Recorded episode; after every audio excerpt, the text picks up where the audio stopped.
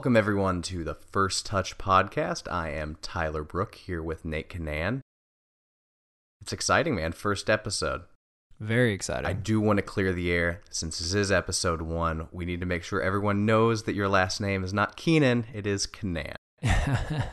yeah, that that's definitely something that's worth mentioning. My last name is spelled K E E N A N, not Keenan, pronounced Canan. To be fair, though, back even in high school, I didn't even correct my high school soccer coach what my last name actually was until like I think it was senior night. I remember the, the disappointment that was on his face because he was like, "Why didn't you tell me this four years ago?" It, it didn't really matter. It's fine. It's fine. Well, it, instead of waiting like four years into the podcast, just get it right out of the way first, like 30 seconds of the show. Fantastic. We got a lot to cover. Obviously, soccer is finally back. It's kind of weird watching Bundesliga as the only sport on right now. But we got a lot to talk about. We're going to be talking about fan engagement and um, just the COVID era of soccer itself. Uh, got a great guest lined up later, Will Carroll, aka the injury expert. But I wanted to talk about one thing that's been on our minds the past few weeks uh, as far as the most absurd thing in sports news lately, and that is the Korean sex dolls. You've heard about these, yeah? Yeah, it's a little bizarre. It was the Seoul team, right? FC Seoul we're in the middle of a pandemic right now, and obviously we shouldn't be going to things unnecessarily. I, I, guess they wanted to keep a fan sort of feel for the players or whoever was watching at home and have these parentheses mannequins in these stands and they weren't mannequins? I don't believe for a second that whoever ordered these was like, oh, oops, I ordered a bunch of sex dolls. Like, there's no way that was what actually. I just want to be in on that meeting. Like, who, how was this determined? Because, you know, working in the corporate sector, just think about like your own kind of business meetings that you would have at work, right? I just have a hard time believing that like a place such as a major sports entity within one of the most major cities of that region didn't have some sort of person checking in on these kinds of things. Like th- this was definitely deliberate. There had to be somebody that was like, okay, what we're going to do whenever we open up the stadium again? Get a good positive environment for people looking at things. What's a good idea? Having it look like that there's people back there. Then who was the dude or, or woman? We don't know but who was the person that was just like, oh, I know what we're going to do. I've been waiting. Just waiting for it. I think at the end of the day, though, like, I can see what they're trying to do. How do you engage with fans when there are no damn fans out there? Like, it's just, it's an impossible thing to figure out and this was just one way we're trying to see people try and do it. I get it. I think I want some kind of immersion. I remember watching one of the games early on, and it's just weird with like no sound besides players just yelling at each other. Yeah, but what what kind of immersion are we talking about here? I think it's worth discussing. What do we do when it's not safe to have thousands of people jam packed next to each other? On the topic of what happened with Seoul, like what was going on with that? The team claimed that it was a mistake and that it was intended to be mannequins and it seems like people thought they were mannequins as they were putting them up. You can look this up online. There are pictures of them in the stands. Like they did play a game with these sex dolls in the stands.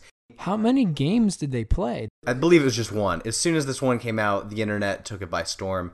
Uh, they ended up getting fined $81300 Ooh. Which for like not a big team seems like an insane amount. I mean, I couldn't take a eighty-one thousand dollar fine. I think honest. we'd be we'd be screwed.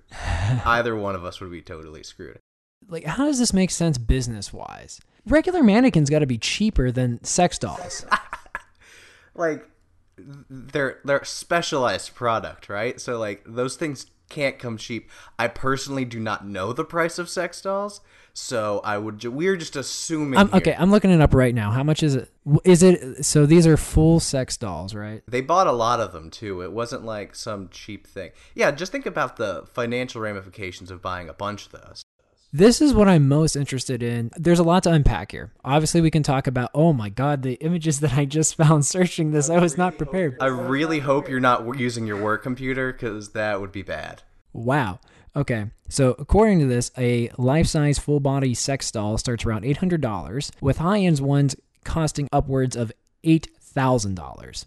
Okay, so let's think about a ballpark range here. What is exhilarating to me is planning out like how this happened because this took effort. This took somebody trying to go below like high key, low key, like we can get this through. Like, I don't know what they wanted. Like, is it a joke? Is it like once the season's over, I can then collect these? I don't know what's going on with this, but I'm just wondering if it was like one person that just like tricked everyone or like it was a multi level Conspiracy? a, a sex doll conspiracy. Sure, let's go there. I mean, like, I there, there had to be a party that didn't know that they were buying sex dolls, and they had to pull pull a fast one on someone. I want to chalk it up to like gross incompetence. I think it's one person that was like, "This is gonna be hilarious," and he brought it to his manager with the expense report. And that guy doesn't know how much mannequins are. And he's just like, "Yep, that seems right. Cool." Send But that's why I wanted to look this up because there's no way that mannequins are as expensive as sex dolls. Like if I'm walking down the mall, I'm at H&M and there's those weird mannequins that have no faces. When the stores close, I think they're like selling those things off for like what, 50 bucks a pop, 100 bucks a pop. Let's just say that they're doing that at a discount because it's a liquidation sale, so that's cheaper. So and like you're buying them in mass. So I would just have to argue that that's probably around like less than $500 per mannequin, right? Minimum of $800 for these full body. Like I've seen the pictures of these things. They're not cheaply made. I just feel bad for the players, I think, more than anything. Imagine just like going out onto the pitch, being ready to play a game, you're warming up, and then all of a sudden you just look in the stands and there's just lifeless bodies in your shirts with weird signs, and they're not moving. They're I just don't know how that got the green light. Like someone just exactly like you said, just had to be so stupid to not realize what was happening. Or it's the great sex doll conspiracy where someone was like, okay, we're going to buy all of these, whatever their intentions were after the season. I don't know. I can only, I just assume a scenario. One, it's either a joke, or two, someone wanted to keep these whenever we could have fans back into the stadium. I will say to try and feed into the conspiracy, the only way I can see why there'd be a conspiracy is the publicity. We're literally talking about it in the United States, and I mean, it was a huge story for like a week. Like I was seeing it on ESPN regularly. But they got fined. There's no way. Maybe they just didn't think that they would get fined. Think about it as a net gain of the fine as far as the number of fans they gained. Or at least just people following them. All I know is that FC Seoul probably gained a lot of fans. General awareness. I'll stand by general awareness. This is part of fan engagement in COVID. Is it important to have a sense of fans in these stadiums with all these closed down? Like, who is that for? I think it's for the people watching more than the players. I don't think it bothers the players as much. Personally, because again, we've talked about it, like some of the stuff we're watching. There needs to be something besides the silence and the empty crowd to make it feel some kind of normal, I think. Why is that important? Because it gets more people to watch. I mean, you're thinking about casual soccer fans too. You know, people that may not be enjoying it as much are less likely to tune in if all you hear is the ball being kicked and coaches yelling and what's most likely a foreign language if you're watching Bundesliga. That's true. That could be very awkward. I didn't even think of it like that. As a person that's grown up playing soccer, I, I guess that could be especially even different for someone like you who's recently grown to love the sport within the last couple of years. You know, soccer is a globalized entity. Aside from the popularity in the United States, I think it's definitely risen within the last 20 years. Think of it like this there's not that much to do in the middle of a pandemic. Yes, things are starting to open back up. There is some sense of normalcy in some levels in some parts of this country right now, but there's literally no sports to watch. I know that's an outlet for thousands of millions of people, excuse me. And it's more than just like the enjoyment of the game. There's fan engagement, there's people that gamble on these things. There's a lot of connections that sports has aside from just the spectacle itself. So if you're not someone that's privy to the football soccer world, and that's the only thing that's going on right now. I think like we turned on ESPN earlier and there was like a social distancing cornhole tournament on TV. Sign me up for that bad boy. Catch me su- uh, spring 2021. I'll be on the what was it the Johnson's sausage Johnsonville Sausage Cornhole League tournament. And let the record show it's not the bags tournament, it is the cornhole tournament. I consider myself to be an East Coaster. When I moved to the mid- Midwest, everyone's like bags, bags, bags. I'm like, it's cornhole. Let the jury be shown. It's it's cornhole. This is now a cornhole podcast. So shifting gears to cornhole. So, but yeah, I, I think you're right with the way you hear bandwagon fans, right? The, I'll take a bandwagon soccer fan that hasn't watched soccer before. I consider that to be you. no, no, you're a real fan. You're a real fan. You can fuck right off.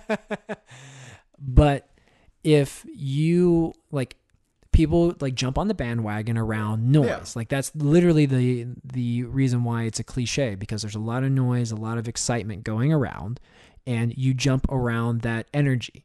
If these people, like you said, are just yelling in German at each other, playing a slow paced game that you don't really understand, and you just casually turn on a Bundesliga game because it's either Johnsonville's sausage cornhole or Bundesliga, which is literally our only options to watch sports today. You might actually watch the cornhole if it's just silent. Yeah, all you hear is dull thuds and then some guy screaming German. And then yeah, that's just that's not fun for anyone. Like there needs to be some kind of noise, like the excitement of a goal. It can't just be the players going, "Yeah," and then that's it. Yeah, I, I mean personally, before we kind of talked it talked it out, I thought it was more so for the players in some level because you always hear the idea that like the home pitch has the advantage. It's the same thing like watching baseballs, the same thing watching hockey. You want that home field advantage, right? You you like to think that's actually a real thing and it's not just being you know part of the fandom. I love following my favorite sports teams and being in the stands because I believe that my energy makes a difference. Like I'm the person that's up in the nosebleeds screaming my head off because I want this team to score a goal. I want certain things to happen. And I believe that like I can contribute to that. And that might be a lot of BS for a lot of people. Like, you know, they're going to do what they're going to do. But I like to believe that some of that energy translates to the people on the pitch. So that's why I thought like all of these noises, all of these different attempts at fan engagement in an empty stadium, I was like, oh, this is going to be more for the players because, you know, when someone's going on, say they score two goals, what's going to be the thing that motivates them to get that hat trick?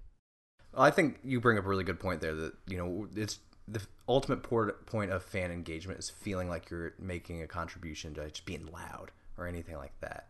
And one team that's doing a good job of this right now in the air, I think is really interesting, is a team in the Danish league. Um, what they are doing is they're actually they've put in all these monitors around the pitch, and you gotta see this. It's honestly pretty crazy, and they're having all their fans like zoom in on these giant monitors.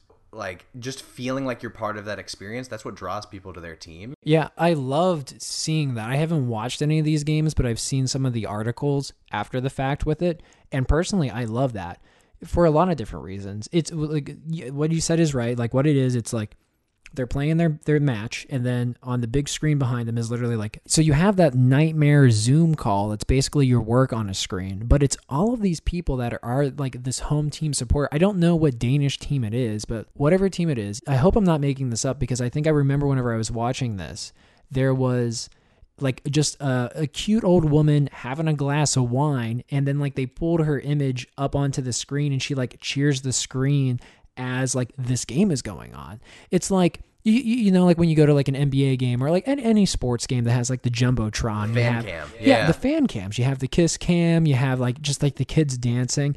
And that literally is so easy to do for anyone out there but like I I love that. I get off to the excitement of that. I know so many people do. It's like everyone just gets behind that and is just so excited to like have their 15 seconds with their their favorite sports team or whoever they're with.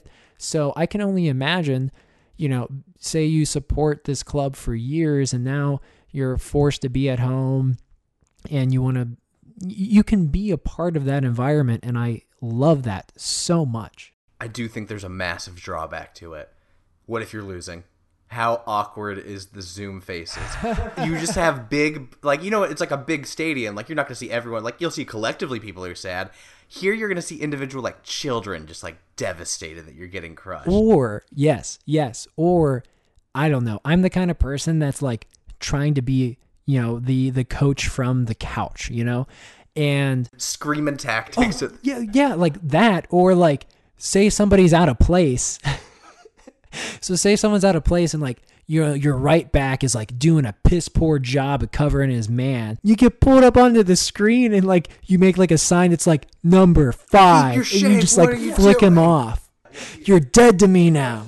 As much as the idea, like this is again the problem. There's definitely gonna be some drawbacks to that. There definitely would be people that would take advantage of that by doing something horrible to get five minutes of fame. Just imagine like you're set up perfectly for a goal, and then just out of the corner of your eye, you see some guy just like moon you on the Zoom.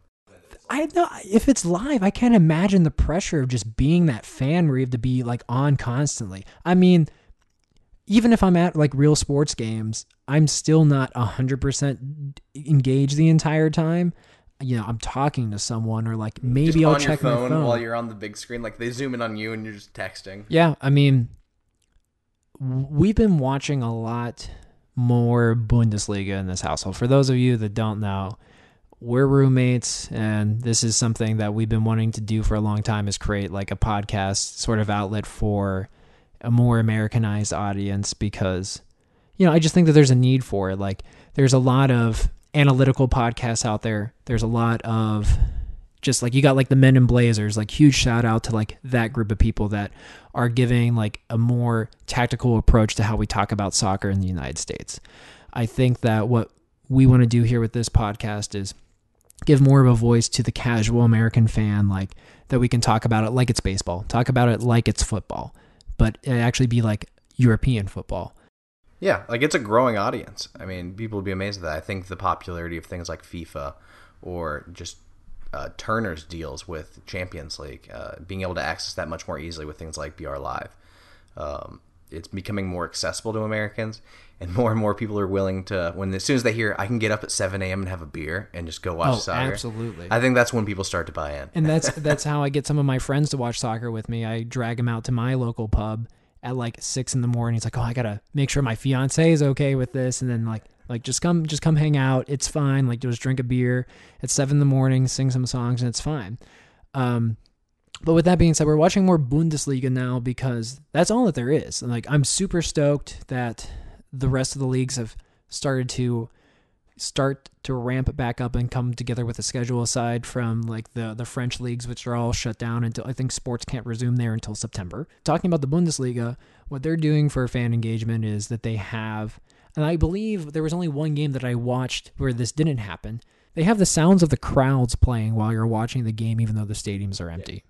it's so simple, but for me, it's so effective. Essentially, what they've been doing, especially for the American audiences, I believe internationally they have the option to listen with or without this fan noise.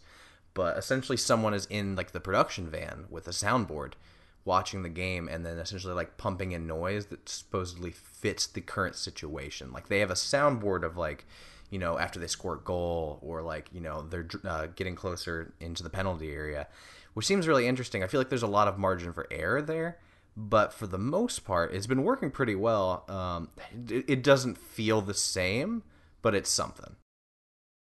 Yeah, margin for error for sure. And I, I don't know, there's something about me too that's also like biases, but I think that you have to collectively realize that if you're in one of those positions where you are working for like a sports broadcast, you gotta like there's no room to like have those biases there. So because I can just imagine like saying you're watching like an intense game where like you really hate you know Bayern Leverkusen and you just like want to just you know troll them. The That's the one thing I've noticed. They're, like whenever we're listening, there's not nearly enough negative noise. That's true. No, I think they're trying to keep it positive, which I, I guess I can kind of get from from a PR perspective. But man, I just want some like not enough chants either.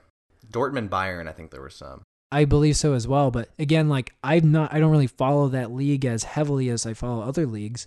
And I don't know, something that I take pride in is like understanding whose chants or whom's. And I was like, it, they, they played in Dortmund. So my question watching that was, were those all Dortmund chants or was, I, I don't know, because like something that I think is exciting as well is whenever you are watching a match and you can hear the opposing team's chants happen. Yeah, That's something that gets even if it's not a team that I follow heavily. you can feel the momentum because of that. Exactly.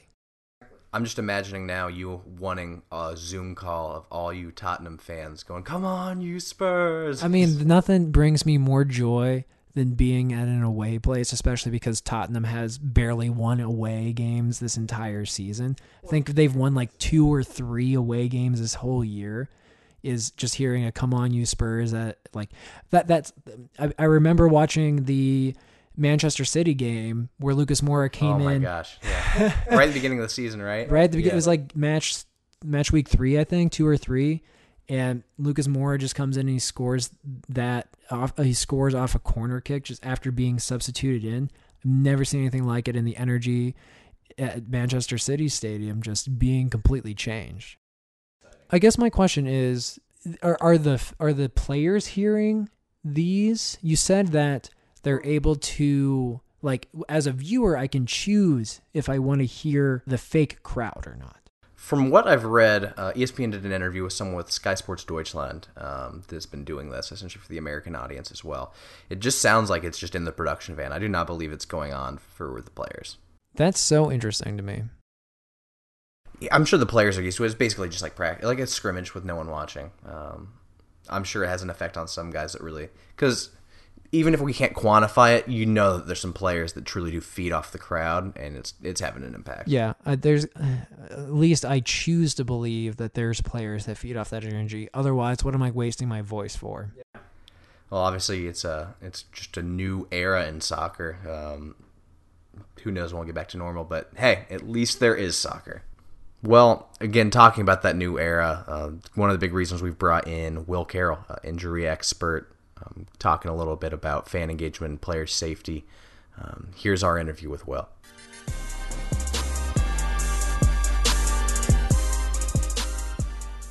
All righty, and we have Will Carroll here with us on the First Touch podcast. How's everything going, Will? How's uh, how's quarantine life treating you? You know, quarantine life for me is not that different from normal life. You know, I work from home. I'm lucky enough to have been able to do that for quite a period of time. Uh, so you know, it, it's just a matter of not having quite as many options outside of that. Do I go to dinner? Uh, do I go out and watch a game on Saturday morning? Uh, where? What do you do uh, in terms of you know shopping instead of just Amazon? Uh, you know, you're thinking, hey, I'll just drive up to the north side and, and get something. Uh, rather than I'll wait two days for Amazon to you know break it on my doorstep. Uh, so you know, for me, it hasn't been a big change. I think it's more about uh, making sure that the other people, and I think that's what we kind of lost in all of this, is that other people aren't getting it. Uh, I'm supposedly at elevated risk, but uh, there's a lot of people at a lot more risk for this than me. And I would not like to go back into quarantine personally. So I'm hoping people will, uh, aside from these protests, which are necessary, uh, I, I think I'd, I'd, like people to stay inside. I'd like people to wear masks. I wouldn't hate it if these masks got permanent because mine's kind of cool. I definitely want to make sure that everybody's still staying safe out there. How's everything though? Like around your business is starting to open back up. Are you like? It sounds like you're bunkering inside still. You're not rushing out the door to get a haircut yet, are you? No, I, you know, haircuts I usually do myself. Uh, so it, here in Indianapolis, it's kind of open back up. Uh, restaurants were getting ready to open. Speaking of things opening up, kind of nice having the escape with soccer coming back. For those who don't know, Will and I previously worked together at Bleacher Report and FanDuel. His work's previously been featured as well as Sports Illustrated, ESPN. Will could go on a long list of that.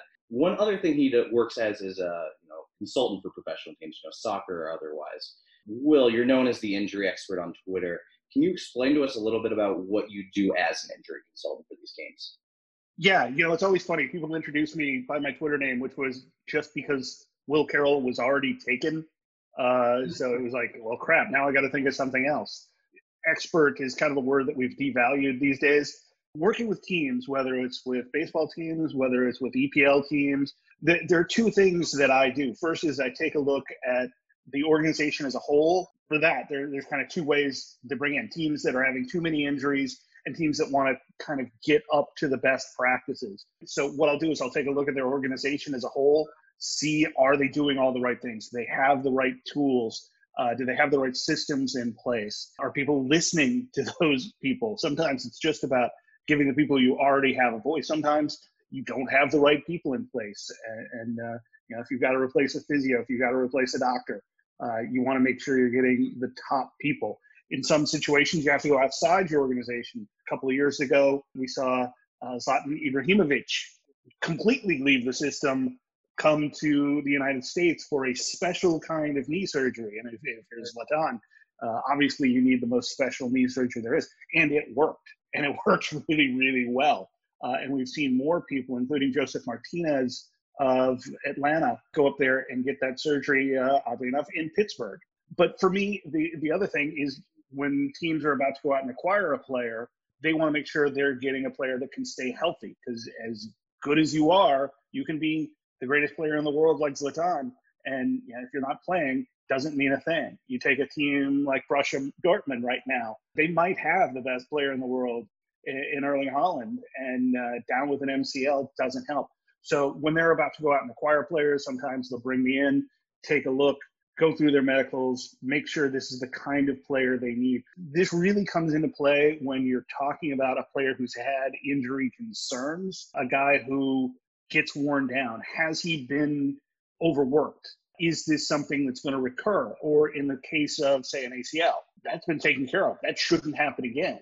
So that's a guy who's sometimes undervalued, and uh, you can use it kind of like negotiating for a used car. Yeah, you mentioned a couple of some of the greatest players in the game, some of the greatest players that are up and coming right now.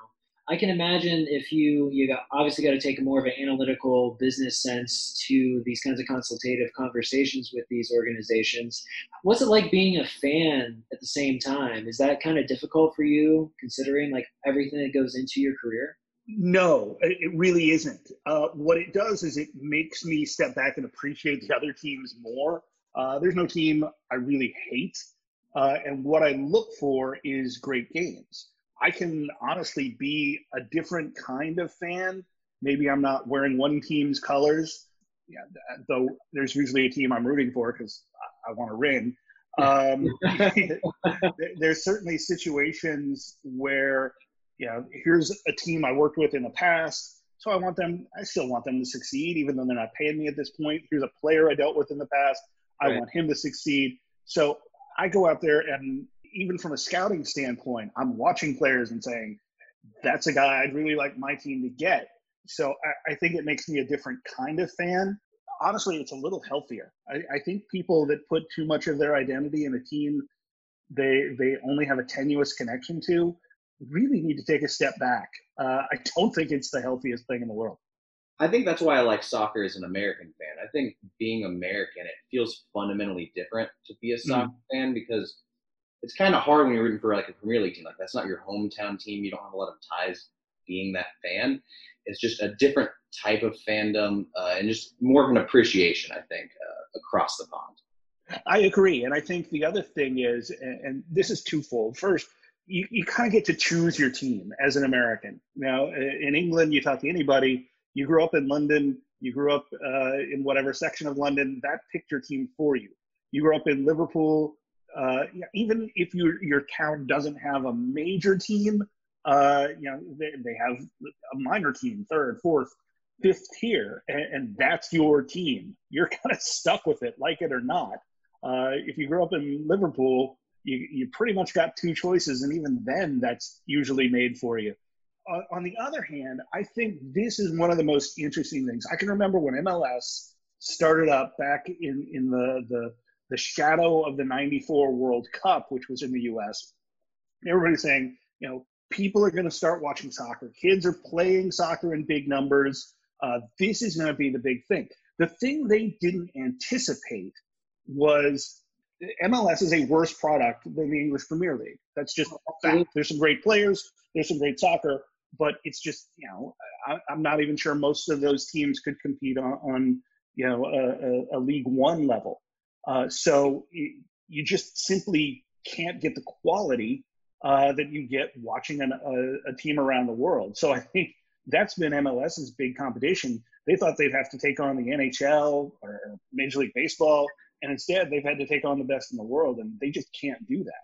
Yeah, I mean, I, I, think you're right on with a lot of that there. I think it's a combination of a lot of different things, including just like the cable uh, ships as well. And what what you were saying is also true. Like we've taken such an Americanized approach with the MLS. Like we treat it just like how we have American football or American baseball, and there's no relegation system. Mm-hmm. It's not the same kind of like passion that these European teams have because like when your team goes out to play on the pitch every single week, that game matters.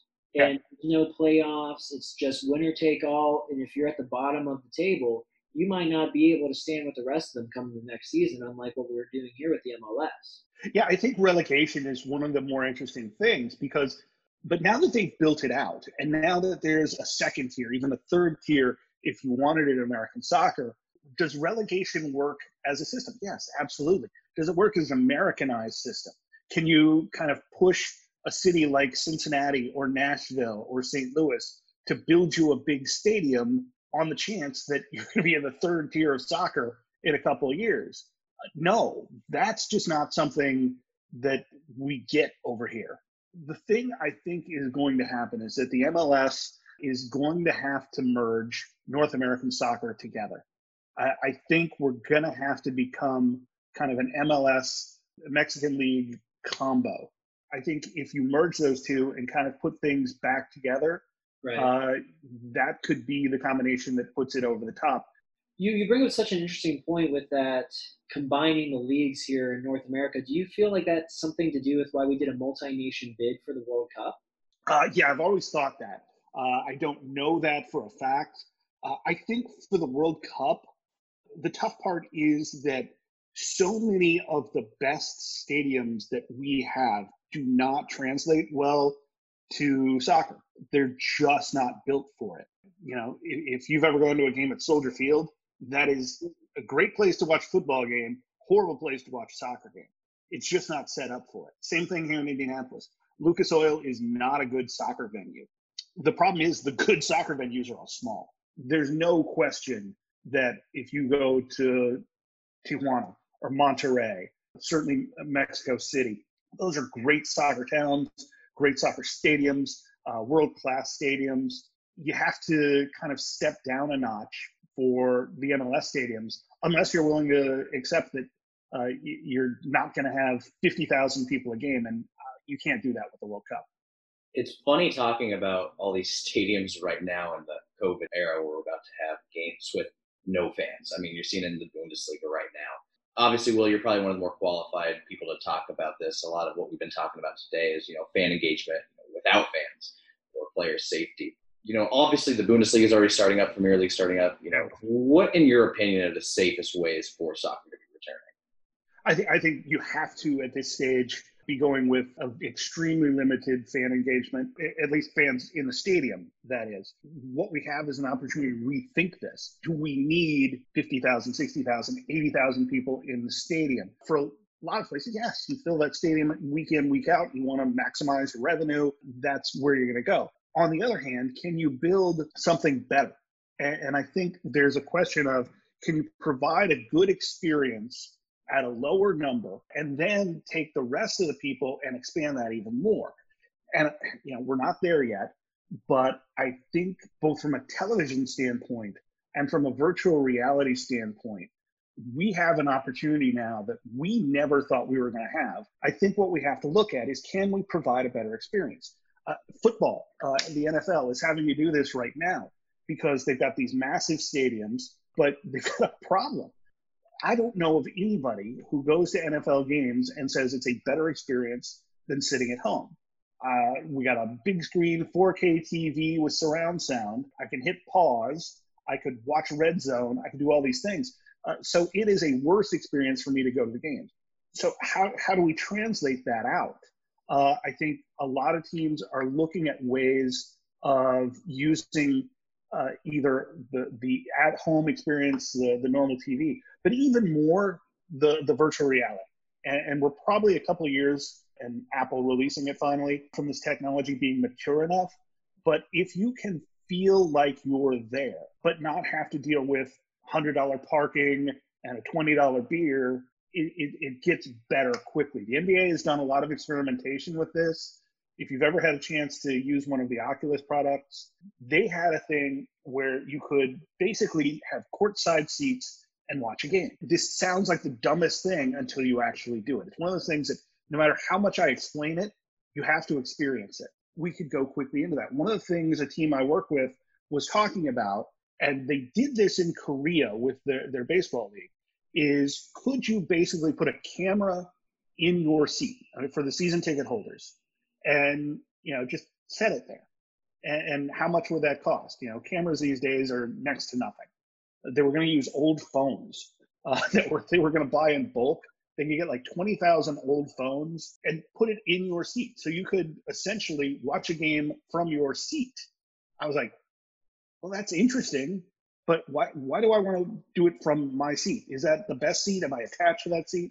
I get it, but wouldn't you rather you know, pay a little more and have, you know, one of those suite seats or, uh, you know, sideline seats. Those are going to be the experiences that we get leading up to having fans. And I think at that point, it starts getting really interesting because then you're essentially expanding your stadium, going from a 40,000, 50,000 seat stadium to essentially an unlimited stadium if you've got a bunch of people that can watch via other technologies and still kind of experience that being in the stadium.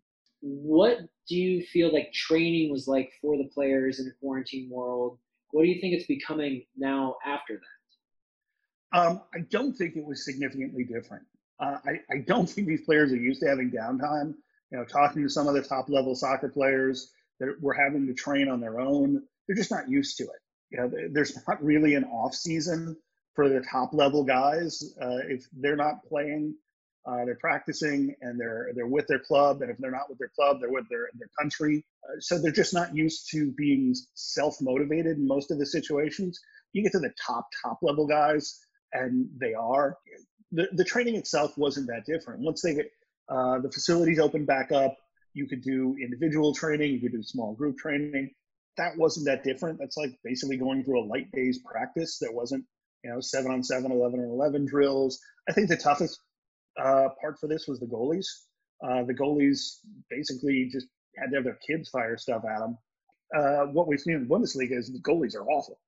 I'm curious on your take on these leagues starting back up. There's new rules and now you have like the Bundesliga, you have the Premier League. I mean, all of these leagues, if I'm not mistaken, are like there's more subs now. There's more ability for these players to rest and make sure that their health is fair. Do you think this is something like a byproduct of just the environment that they're in right now, or could you foresee like as see like as next season starts up that like they're allowing to have more substitutions? There are more precautions for player safety. Do you see this changing the environment, or will everything go back to status quo once this pandemic is deemed safe? I think it'll go back. You know, substitutions are focused for a reason. I, I don't think there's any reason that we need more substitutions. Uh, certainly, there are teams that are deeper. I mean, if you can watch uh, Dortmund, uh, my God, they're they're leaving Reyna or Sancho on the bench. If you've got that kind of depth, more substitutes would be better. If you're uh, Manchester United right now, probably has the deepest bench. They're not the best team, but they've got the deepest bench. You know, Liverpool has a pretty deep bench. Tottenham, you know, once they well, is back, so richer teams have a better bench. At the lower levels, there are teams that you know train their own players, have developed them over years, you know, growing them to sell them. I feel like you know we might not be as worried about injuries in game because there's so many substitutions, like everything we are just talking about. But I feel like as far as these games now being in such quick succession, at least with what Premier League's proposing, you know, there's a likely higher injury risk for these games being, you know, so close together. Uh, what are your thoughts on that, and how do you think teams are going to go about trying to manage that risk? Yeah, that's the thing is you're going to have to have a rotation. Uh, if you're playing a, a, Saturday or Sunday game and you're coming back on Wednesday, which is not unusual, you've got to deal with that. You've got to manage the workload. You've got to figure out what they do. And every single team is using, you know, GPS or GLONASS data uh, which is basically positioning. How much is a guy running? I can remember back in, I want to say it was 2006, a team I was with had developed a technology using cameras. How much did the camera move?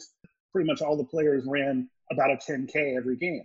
Uh, with all the technologies that the top teams have, even um, they're not going to have a problem figuring out who is overworked. They probably know it going into the game. It's mostly going to be about soft tissue injuries. We're seeing more hamstring strains. We're seeing more calf strains. We've seen a couple of Achilles injuries. We are seeing something of a workload issue where we're going back to full workload. These guys probably should be playing 50 minutes, 60 minutes rather than 90. Uh, and even the five substitutions, you can't really do that. So I think the, the extra substitutions are going to essentially be injury insurance more than a way to really rest and rotate the players, that's going to have to be about those quick turnarounds. You're going to see very, very different lineups from game to game, even goalie to goalie. Uh, there's questions about you know how many games can a goalie go. You don't think about the the fatigue and the, the movement. We're going to figure out who has a good backup goalie pretty quickly, especially in the EPL where backup goalies are. I think every team would love to have a great second goalie, uh, and it's one of those things where they skimp and they're going to realize, well, well, we can't skimp quite as much here. Maybe we'll just have you know, a little less somewhere else. You know, instead of having three great forwards like Liverpool does, we'll only have two, and we'll get, you know, we'll have to save a little money there. Yeah, I'm curious. You mentioned, like, for example, like a team like Tottenham. Um, they Harry Kane's coming back from injury. Mm-hmm. Son's coming back from injury as well. There's a lot of other players out there. Do you think any teams are benefiting from this delay and potentially like make a difference within their league or within their table over this like COVID break? Yeah, obviously players that are coming back. So you're taking a look. Tottenham huge, uh, getting their top two players back. If Kane is even remotely close to 100%, which word is he is, that's huge. I mean, playing without him, they've been good. Uh, watching Jose work his magic over there. Uh, this is this is a team that should be significantly better than they were. was just so bad uh, for the first half. They're out of position. Uh, we'll have to see where that goes. Um, I think a team like Newcastle with so much issue up there, are they getting sold? Are they not? Who will they get to coach them? I think it hurts them because we've been dealing with two months of basically a soap opera. Uh, so that team is just a wreck. If Steve Bruce can focus that team and, and get them going, he should keep that. job. I'm not sure he shouldn't keep that job to begin with. Um, but then you, you take a look at, at, teams uh, kind of in the middle of the table. If you're taking a look at a uh, like an Everton, what do they really have to fight for? They're they're going to be in the middle of the table. I think we're going to see some let off from the teams that just have nothing to play for. Are you saying that because those teams that are in the middle that really don't have anything to prove are not going to bring the intensity into these games, just kind of table the rest of the season? Yeah, I think they're going to protect their their key players. I think we're going to see a lot a lot of rotation across the league, uh, but I think with some, you're going to see even more of that. Uh, you're going to be able to see teams. I don't want to say tanking, for because that's not it can't tank. You got sponsorships to play for. well, even those are mostly locked in. But if if you're say uh, Everton's the one that comes to mind, Crystal Palace. Crystal Palace is a great example here. Yeah. So if you're Crystal Palace, you're having a good season, you're mid-table, you're locking everything in, um, but you know you're also probably about to sell half the team. Uh, you know, Zaha is not sticking around. So what do you what do you do? Do you play him? Obviously, you you've got to. He's your best player, but you're going to have a good excuse to rotate him out. If if you're a team like Sheffield, um, you know that's an interesting one just because they're actually in reach of a Champions League position, or at least a Europa League position. Uh, they might be one that fights. Um, if you're an Arsenal, not so much. You know, you're, you're what are they five six points out but man that's not a good team they, they don't have a lot of direction you're going to have to end up looking at the schedule saying you know, we're essentially going to uh, not put our most competitive team out there for this one maybe against you know brighton uh, and we're going to load up for leicester coming in at any rate just having premier league back could not be more excited i know sports fans anywhere just look for anything to watch right now uh, will carroll thank you so much for coming on the show uh, listeners, make sure you're subscribing to his Substack under the knife. Uh, cannot recommend it enough. Some really great content on there. Um, Will, we're going to start asking every guest uh, moving forward, uh, you know, their favorite pub to watch games at. Uh, you got somewhere good in Indianapolis? Yeah, uh, we, we have one that's great here, and it's Chatham Tap. There's two locations, one up on the north side. The one downtown on Mass Ave is just one of the best places to watch any sort of game uh, you know, obviously it's weird to go to a pub at nine in the morning. why not? Hey, uh, what you do when you watch, uh, you know, English football. Exactly. So, uh, especially for World Cup games, uh, especially for Champions League games, uh, love going there. just a great atmosphere, good people, and hey, the beer is very, very cold. And anything make it stand out, or anybody at the pub that you want to shout out? Uh, no, it's just a great atmosphere. I think uh, they understand it and they've kind of cultivated that audience. Uh, a lot of places just become that bar for no apparent reason, especially in a town like Chicago. There's a, a Liverpool bar and an Arsenal bar and this bar. We're not that big here in Indianapolis. It's it's a soccer bar, and uh, I think that's uh, they've cultivated that, cultivated an atmosphere that's that's competitive but fun. Uh, so I think they've done a very good job of that.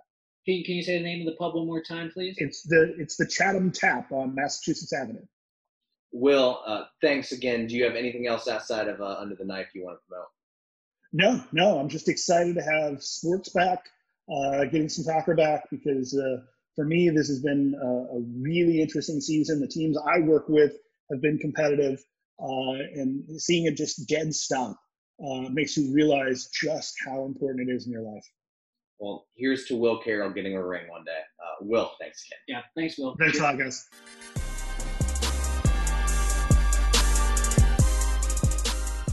Big thanks to Will Carroll for coming in and being a, our first guest here on the First Touch podcast, starting strong with the FTFC.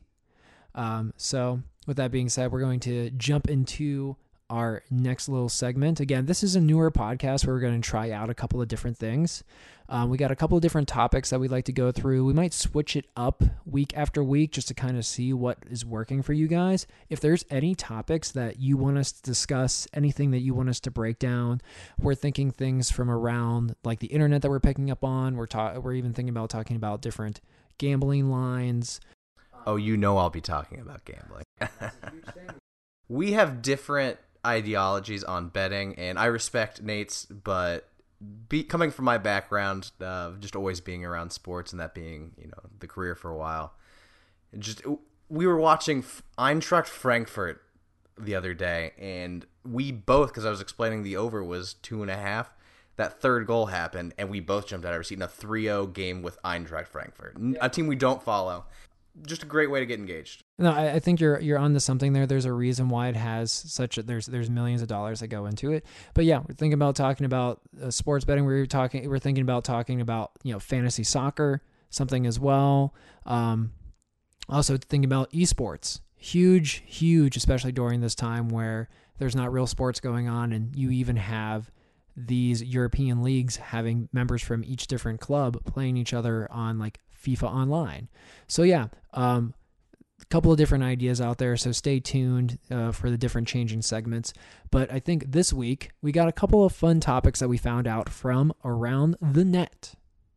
Uh, just rounding up, you know, topics circulating on the, the web lately.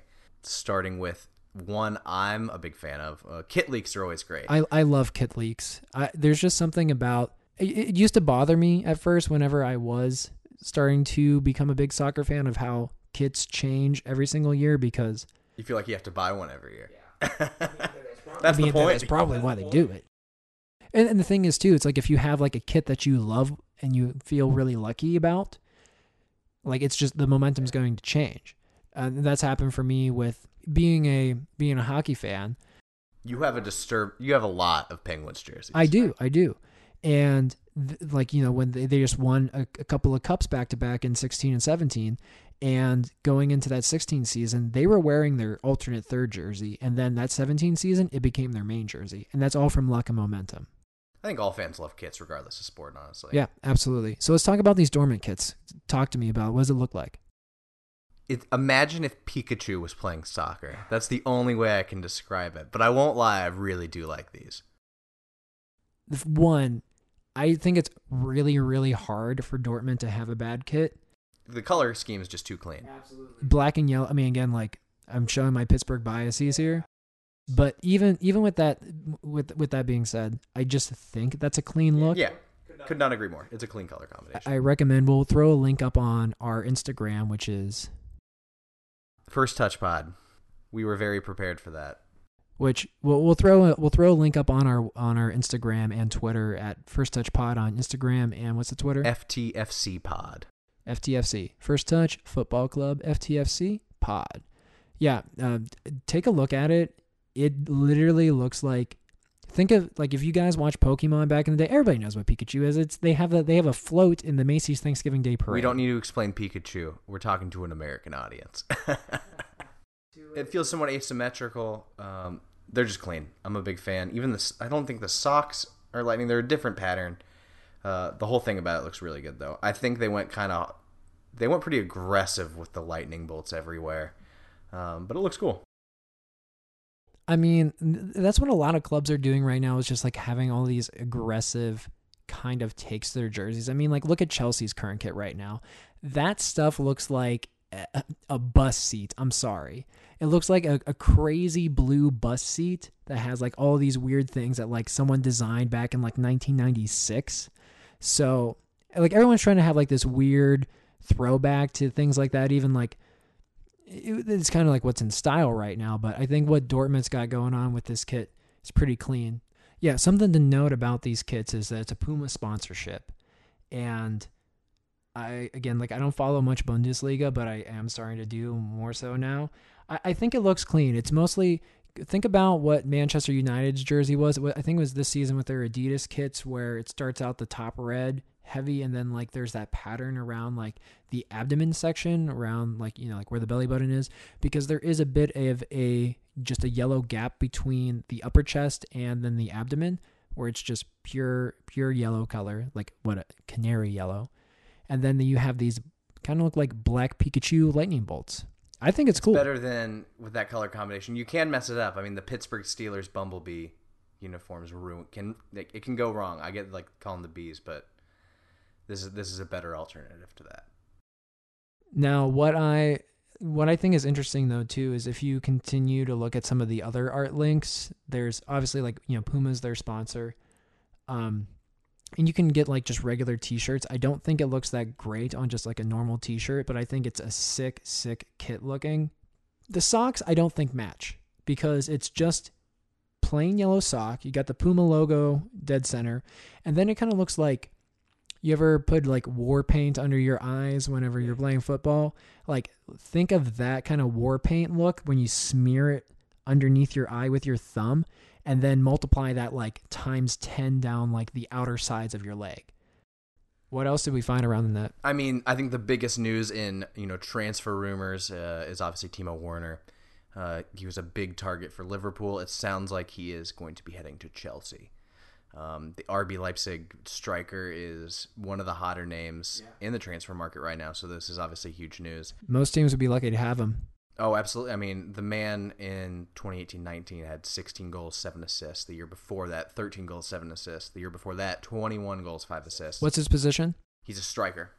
Um, it just Chelsea's a scary team for next year. Yeah, I mean, I think especially having Frank Lampard being the manager. Lampard, yeah, absolutely. Um, just you got a, a young manager who's a legend at Chelsea, and then he's surrounded by all this young talent. I mean, we're talking about obviously we got to mention Christian Pulisic, but you got you know Tammy Abraham up front. You got Mason Mount. Um, you got all these young guys. Um, the question is, you know, there's still a lot of talent around the league. Can they work together, become a more cohesive unit to challenge some of the tougher teams? In the you know he, here's the here's the asterisk to this podcast too we'll be definitely talking about different kinds of trade rumors things that seem plausible but like if we jump at every single shred of like a transfer rumor that's happening we'll be going back and fact checking ourselves week after week after week after week because how many years in a row do people think messi's going to leave barcelona? Every single year. There's always going to be crazy transfer rumors out there but this one seems pretty solid. We'll try and cover the most solid and the most noteworthy for sure.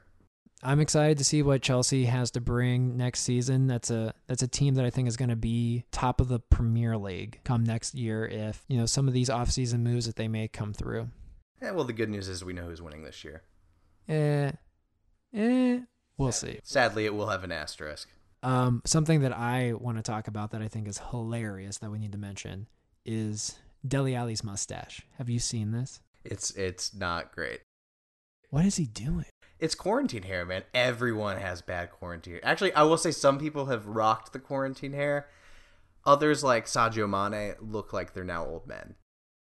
Yeah, it's it's bizarre. It's like a, it it's a few things where it's either people are just letting it just go and flow and be all out there. I'm I'm full support of that. I haven't had a haircut in over 2 months and normally I go every like 2 3 weeks. So, I think it's funny. There are some people like I think Dele well again we'll post this on our social media as well. But you got to take a look at this guy. Like it's like this weird goatee and like Dele is somebody that I think again like a reason why I love European football is just because I like style. I like trendy things. You know, he's got a big street style. I love streetwear. Love uh, you know, collecting cool tennis shoes and things like that. And of course, the best celebration hand signal in the entire Behind one-eyed Bobby.